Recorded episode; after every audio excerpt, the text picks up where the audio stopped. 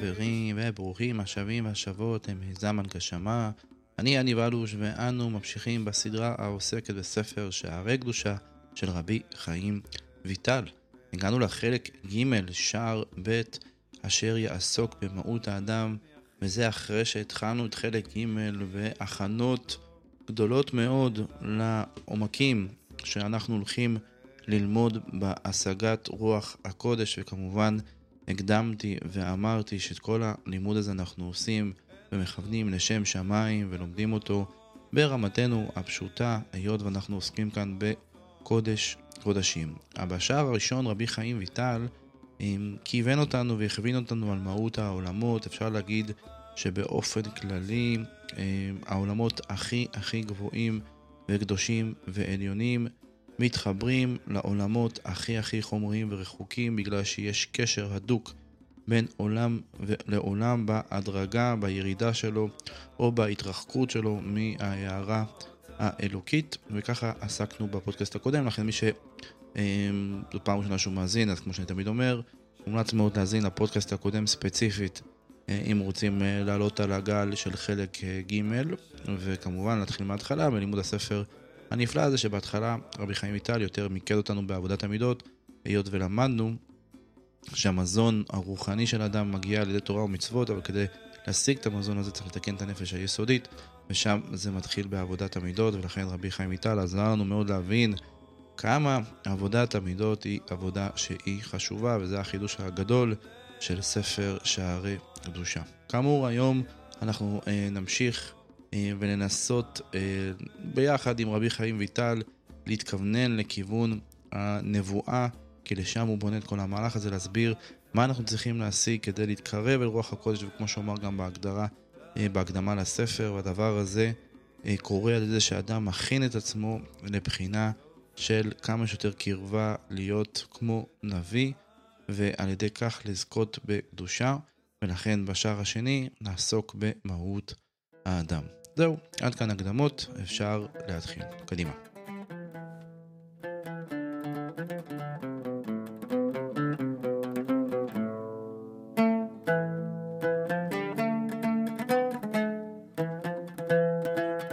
הנגשמה, הפודקאסט שמנגיש ספרי הגות יהודית בלשון עכשווית. עורך ומגיש יניב אלוש.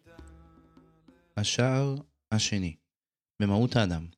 ובו התבאר דרושים לא שיערום הראשונים והם יסודות נפלאים, ולולא ההכרח לבאר ענייני הנבואה לא הייתי מבאר אותם. ואכתבם בתכלית הקיצור וכבשים ללבושך. כן, למדנו את זה גם בפרק הקודם, שבעצם הרבי חיים ויטל מוביל אותנו לאיזשהו מהלך שקשור לנבואה. חוזר לשון המחבר, ואשאל כמה שאלות עמוקות. א', מה הצורך היה בבריאת האדם בעולם הזה בגוף ונפש? ב', למה הוסיף עוד ביצירת האדם שתי יצירות אחרות, והם היצר הטוב והיצר הרע שבו? כן, אתם זוכרים, למדנו את זה בשערים, בפרקים הקודמים, בחלקים הקודמים, שלאדם יש נפש שכלית ונפש יסודית, ותחת הנפש היסודית יש יצר טוב ויש יצר רע, כוחות שמושכים אותו. ג. אחר ששניהם שקולים בו, איך ניתנה הבחירה להטותו לזה ולזה באיזה כוח? אם יש יכולת להטות, אם כן לא יבררו כלל. ד. ביאור אל שני היצרים האלו, מה עניינם? ה. לדעת אם נשמת האדם גדולה מהמלאכים, אם לא. אם נאמר שהאדם גדול מהמלאכים, למה לא ירדו גם המלאכים בעולם הזה להתלבש בגוף ונפש?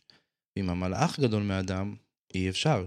כי בכל מדרשי רבותינו ז"ל נמצא ההפך, כמו שאמרו, מי גדול, השומר או הנשמר, וכיוצא בזה. עוד כי הכתובים עצמם אומרים להפך, כמו שכתוב, צור ילדך תשי, תנו עוז לאלוהים, על ישראל גאוותו, בנים אתם להשם אלוקיכם, ישראל אשר בך יתפאר. ואין המלאכים אומרים קדוש עד שיתחילו ישראל, ולא נמצא כזה במלאכים כלל. כן, זה ממש אה, מסביר למה המלאכים לכאורה לא יותר גדולים מבני אדם. ו. כי גם אם נודה שכן, הוא תמה גדול לקרותם בנים, ולומר שמתישים כוח עליון, או מחזיקים או מתפאר בם, או כביכול יבוא אדם לידי כפירה. ז. עניין הנבואה, איך ייתכן שידבר מלך מלכי המלכים ואפילו על ידי מלאך אל האדם השפל, ומה גם בהיותו מתלבש בחומר היותר עכור שבכל העולמות. טוב, יש פה שאלות מדהימות של רבי חיים ויטל, ואני מאוד uh, לא יודע איך אתם, אבל אני מאוד מתרגש לראות לאיפה הוא לוקח את, ה, את התשובות. הדברים כמובן מתחברים למה שלמדנו בסדרות אחרות, ובדת תבונות, ודרך השם של הרמח"ל, אה, וגם בתומר אה, דבורה וחובות הלבבות. השאלות פה הן שאלות מאוד מאוד מאוד מעניינות. בואו נמשיך. ואומנם, כבר נתבהר בשער שקדם לזה ענייני מהות העולמות. איך כולם הוויה אחת כוללת כולם, ונחלקת לחמישה עולמות, והן נקראות יחידה, וחיה, ונשמה, ורוח, ונפש. אתם זוכרים, למדנו את זה בפרק הקודם, על עולמות הביאה ועל עולמות, על עולם אק, שנמצא, שהוא השורש של כולם, אדם קדמון, והביאה זה אצילות בריאה יצר עשייה. והעולם החומרי הזה הוא גוף וחומר לכולן, באופר, באופן כי כל העולמות הם צורות האדם, כלול מחומר וצורה, נחלקת לחמישה מיני רוחניות כנזכר. וידעת כי שם ההוויה במלואה, באלפין, עולה בגימטריה אדם. ועל דרך זה בכל פרט ופרט בכל בחינותיהם ובכל בחינה מהם נקרא אדם פרטי. נכלל מהוויה אחת הנחלקת מארבעה יסודות ועשר ספירות. כן, אני, אני שוב, אני לא מתעמק ב, עכשיו לדקויות למה שאומר פה רבי חיים ויטל, הזכרנו את זה גם בפודקאסט הקודם, אבל מה שחשוב להבין זה את הנקודה הזו שכל העולמות הם קשורים אחד לשני, כמו שאמרתי בפתיח, והם סוג של אה, אה, האדם הוא, הוא, הוא רומז בצורה שלו, במהות שלו, למבנה של העולמות.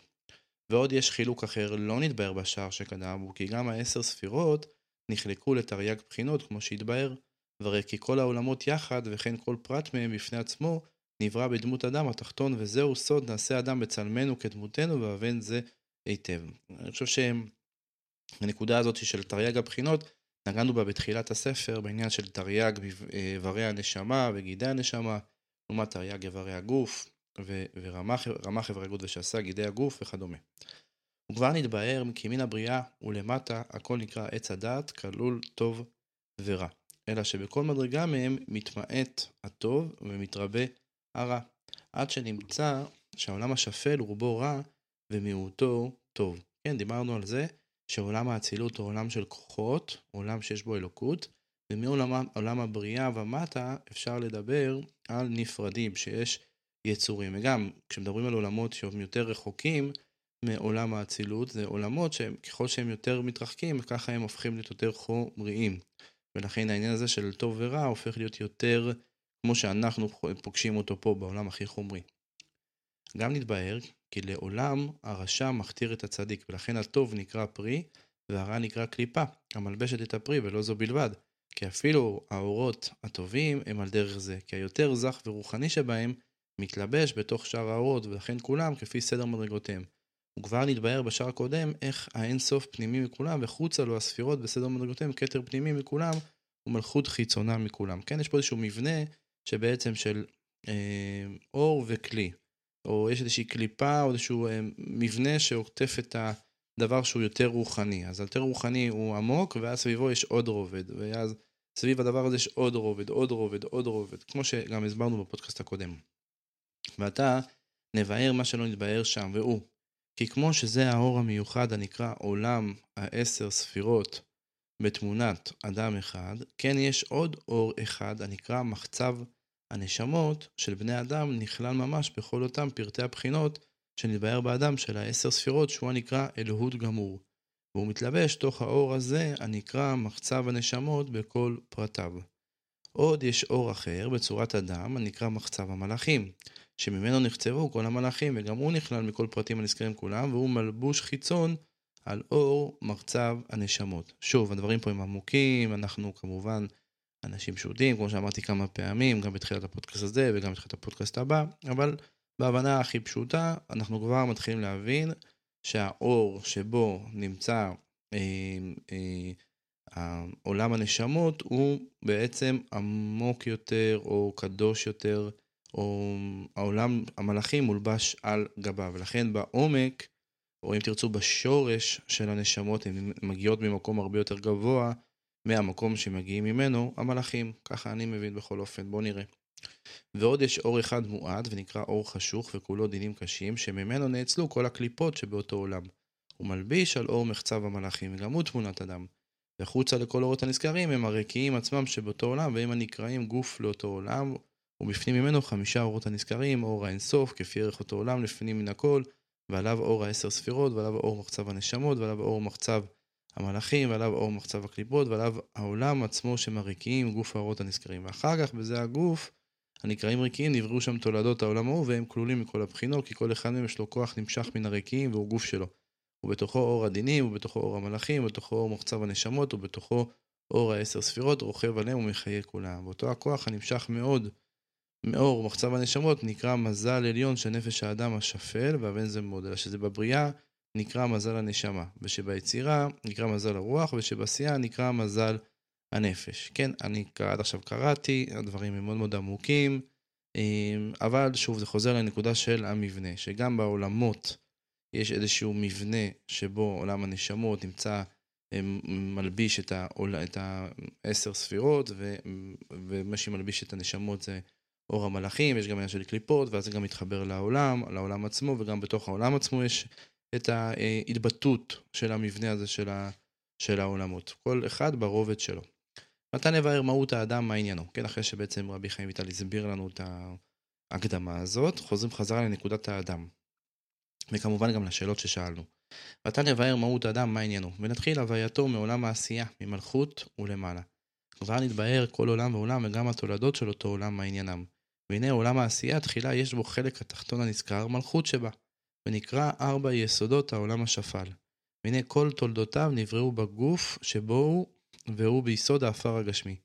נחלקים לארבעה חלקים. התחתון שבהם האבנים טובות והמתכות, ואין בהם רק יסוד האפר שקיבל כוח מארבעה יסודות, כולם מן הגוף, שבהם ונתערבו יחד ונשא מהם מתכת ההוא.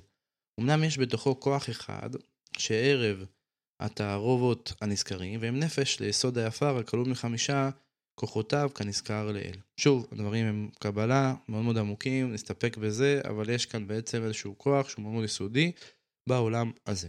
אחר כך נברא הצומח, כמו האילנות והעשבים, והיה גופו מיסודי עפר, ובו נפש הדומם, הראוי לו, ונוסף עליו נפש הצומח, כלולה בחמשת כוחותיה.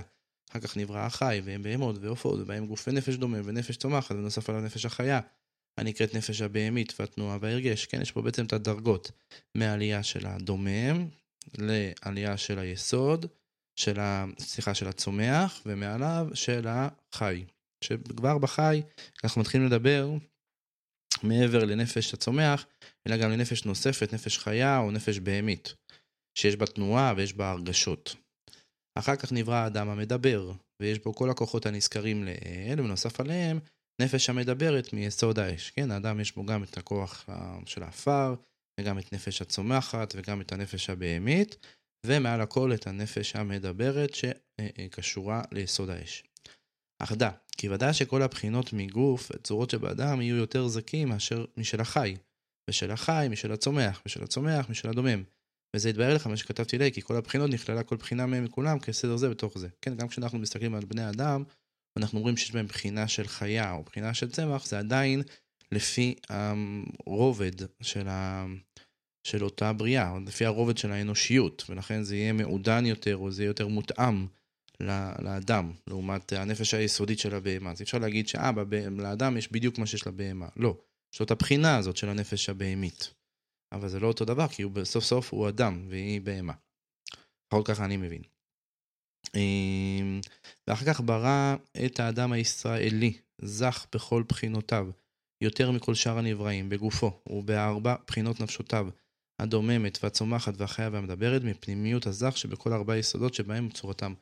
רצוני לומר, נפשות שבהם, ולהיותו יותר זך מכל הנבראים בארץ, נתעלה עוד, כי גם הוא נכלל ונקשר בכל העולמות ובכל פרטיהם ממיתה למעלה.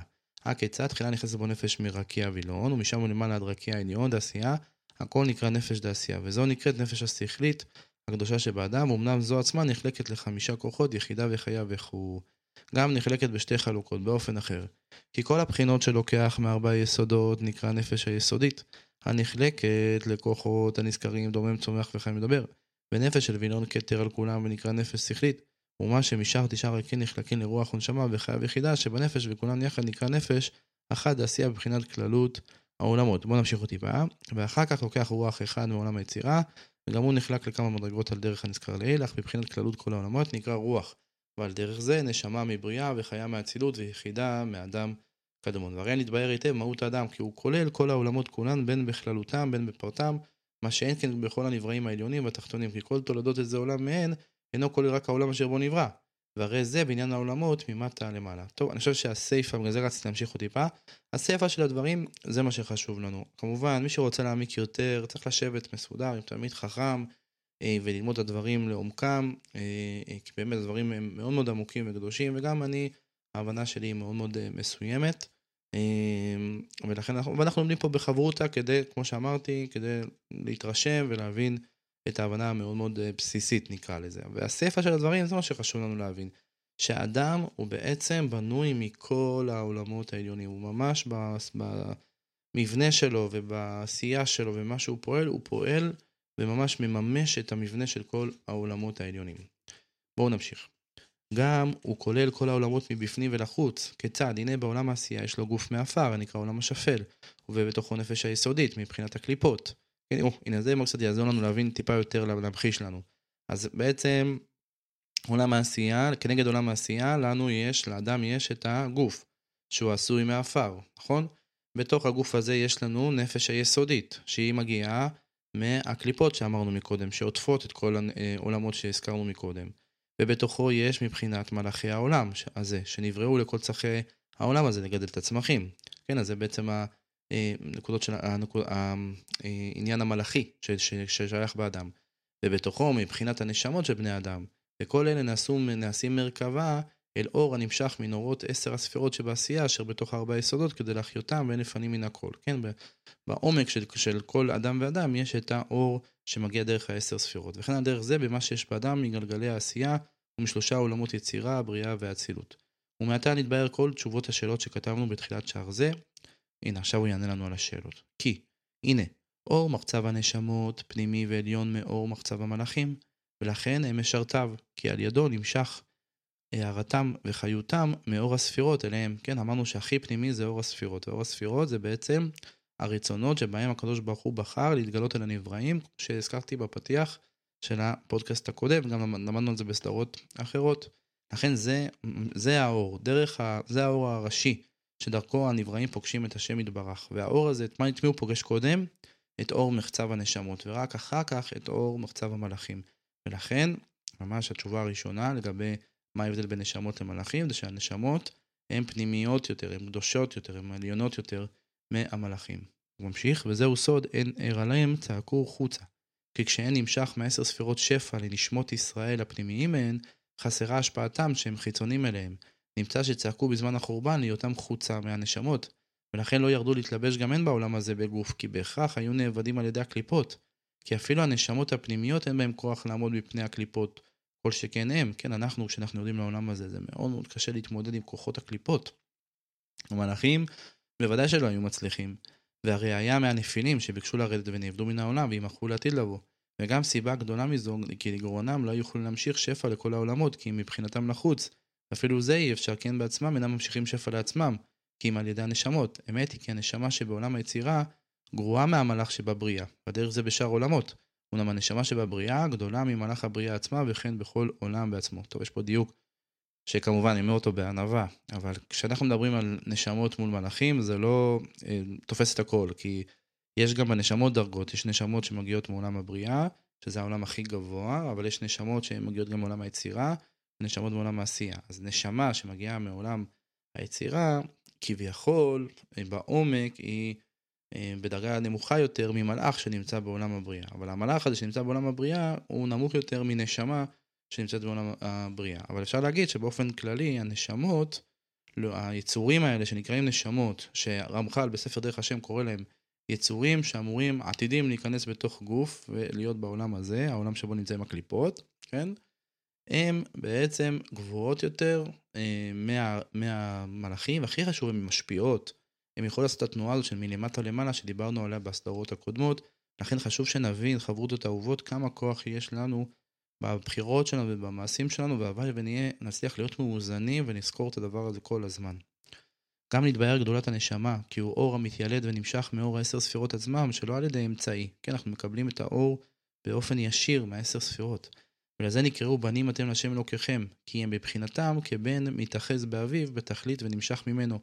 וזהו סוד, האבות הן הן המרכבה אל אור העשר ספירות הרוכב עליהם, שלא על ידי אמצעות אור אחר, וזהו סוד, ישראל אשר בך יתפאר. כי לבוש האדם הוא תפארתו, כמו שכתוב, כי חתן יכהן פאר וככלה תעדי חיליה. והנה אור הנשמות לבוש לאור העשר ספירות, וזהו סוד, עודי ירד לגנו, שהוא העולם הזה, לראות בגנים וללקוט שושנים. נוטריקון, לבוש. כי לוקט נשמות הצדיקים המריחין כשושנים על ידי מעשיהם בעולם הזה, ולוקטם להתלבש אורו בהם. וזהו סוד, ואתם הדבקים בהשם. דיבוק גמור עם אור העשר ספירות, מה שאין בכל הנבראים. וזהו שכתוב, כי כאשר ידבק האזור במותני איש, כן הדבקתי אתכם אליי, כל בית ישראל.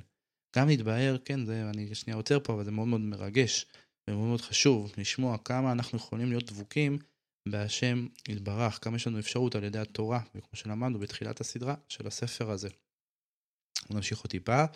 גם נתבהר עניין היצר הטוב והיצר רע שבאדם, מה עניינם? כי הם שתי יצירות נתווספו באדם זולת נשמתו, כן, חוץ מהנשמה שלו, והם אור מאור המלאכים, ונקרא יצר הטוב, ואור מאור הקליפות הנקרא יצר הרע, חוץ מיצר הטוב וקליפה אליו. נכון, כי אמרנו שהנשמה היא בעומק, היא עמוקה יותר, נמצאת במקום עמוק יותר, ומעליה יש את האור המלאכים, ומעל האור המלאכים יש את העניין של הקליפות. לכן יצר הטוב מגיע, הוא קרוב יותר לנשמה, הוא מגיע מעולם המלאכים, ואחר כך יש את היצר הרע, שהוא קרוב יותר אל הגוף. לכן, כדי להגיע אל הגוף, אתה עובר דרך היצר הטוב, דרך היצר הרע, ורק אחר כך משפיע על הגוף. לכן צריך לתקן את המידות, כמו שלמדנו, רבי חיים איתן לימד אותנו בסוף, בתחילת הספר. חוזר. אך הנשמה עצמה של האדם פנימית מכולם, ולהיותה פנימית, וגם הנה נקראת עצמות האדם, לכן יש בידו בחירה להטות למקום שירצה, כי גדול הוא מהן. נכון, כי הנשמה היא הפנימית. האומנם עיקר נטייתו ליצר הטוב, כי הוא קדוש כמוהו, וגם הוא יותר סמוך אליו. או, יפה, התכוונו לדעתו. אך הגוף עיקר נטייתו ליצר רע, כי שניהם מצד הרע, וגם כשהם סמוכים יחד.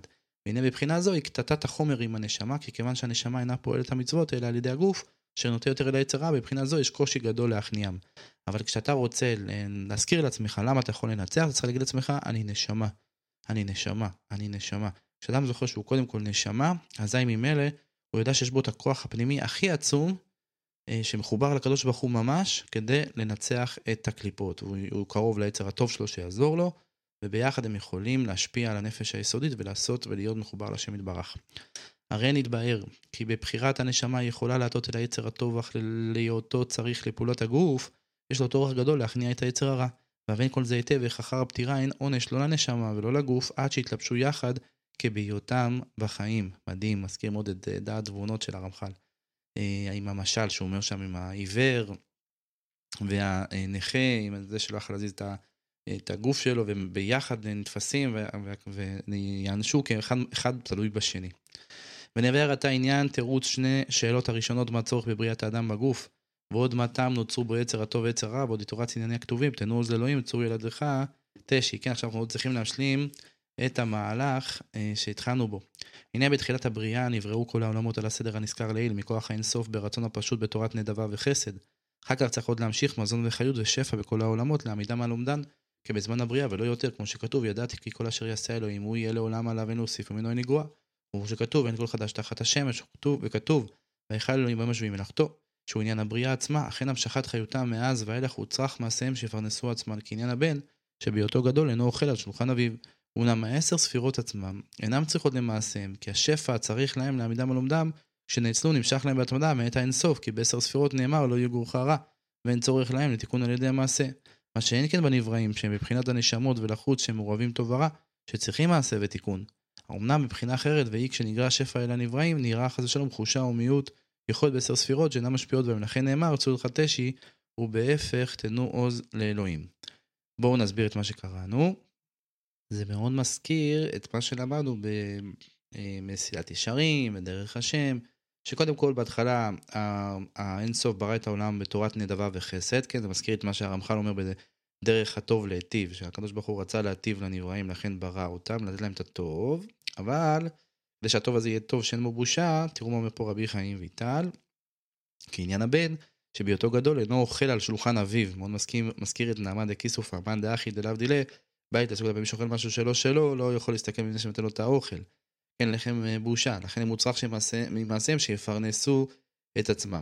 אחר כך אמרנו שהעשר ספירות עצמם שמשפיעות, הן לא ה... לא צריכות את המעשים של בני אדם. אבל כן, הם רוצים להשפיע לפי מה שבני אדם פועלים.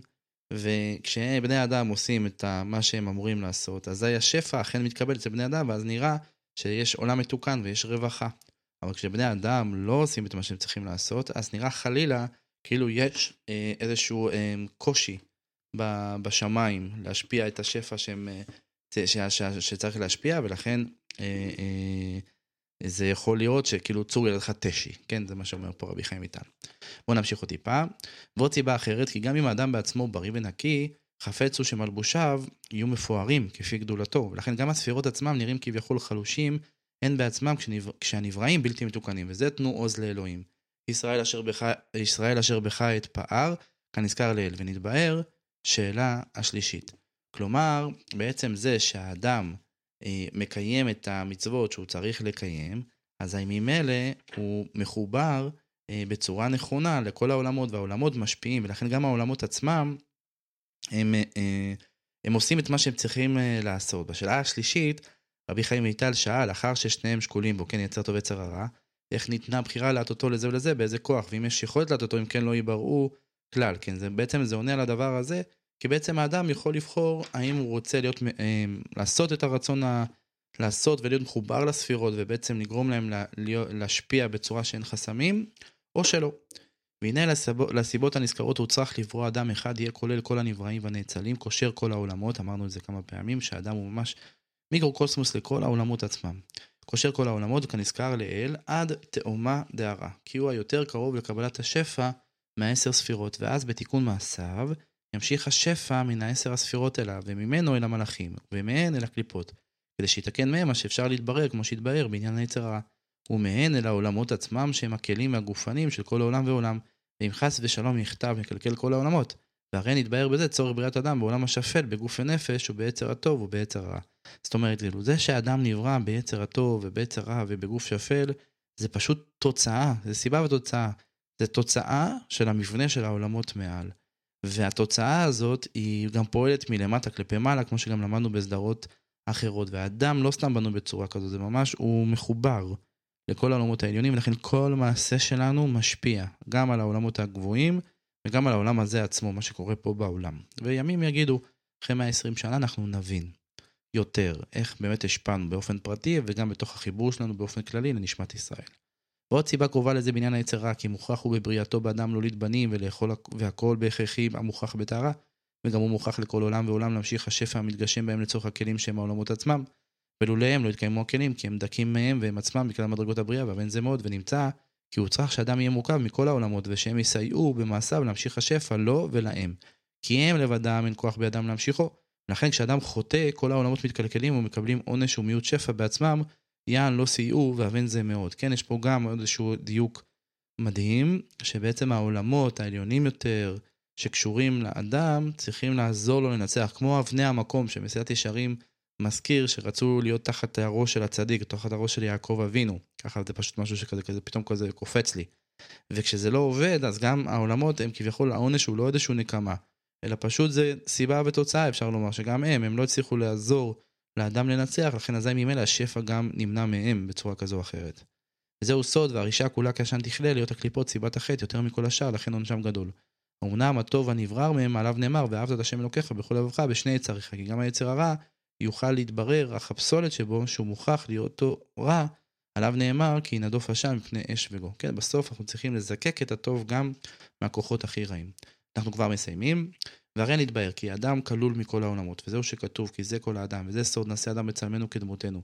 וזה שכתוב נעשה בלשון רבים, כי כל העולמות נשתתפו בעשייתו, ואז הוא כולל צלם אדם בכל העולמות, כי כולם צריכים למעשה. וזהו סוד והניחו בגן עדן לעובדה ולשומרה, במצוות תעשה ובמצוות לא תעשה, כמו שכתוב, כי לא המטיר השם אלוהים על הארץ, לסיבת כי האדם עין לעבוד את האדמה.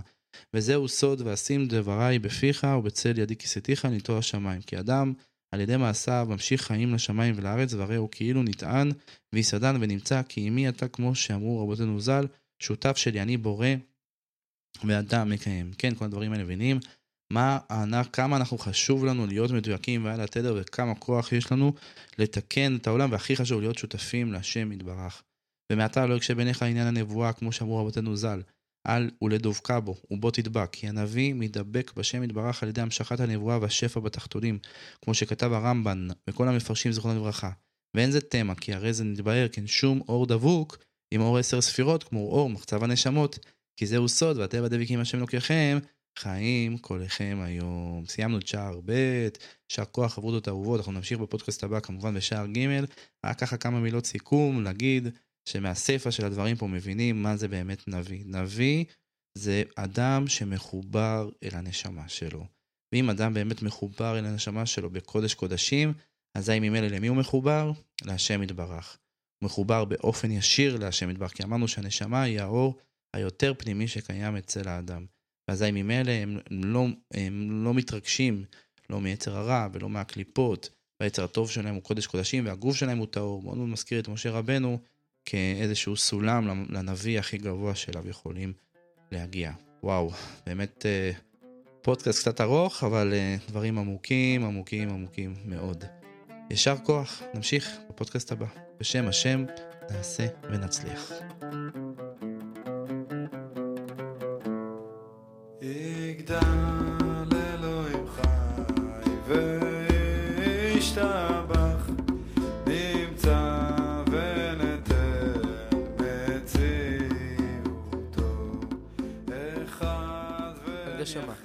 הפודקאסט שמלגיש ספרי הגות יהודית בלשון עכשווית. עורך ומגיש יניב אלוש.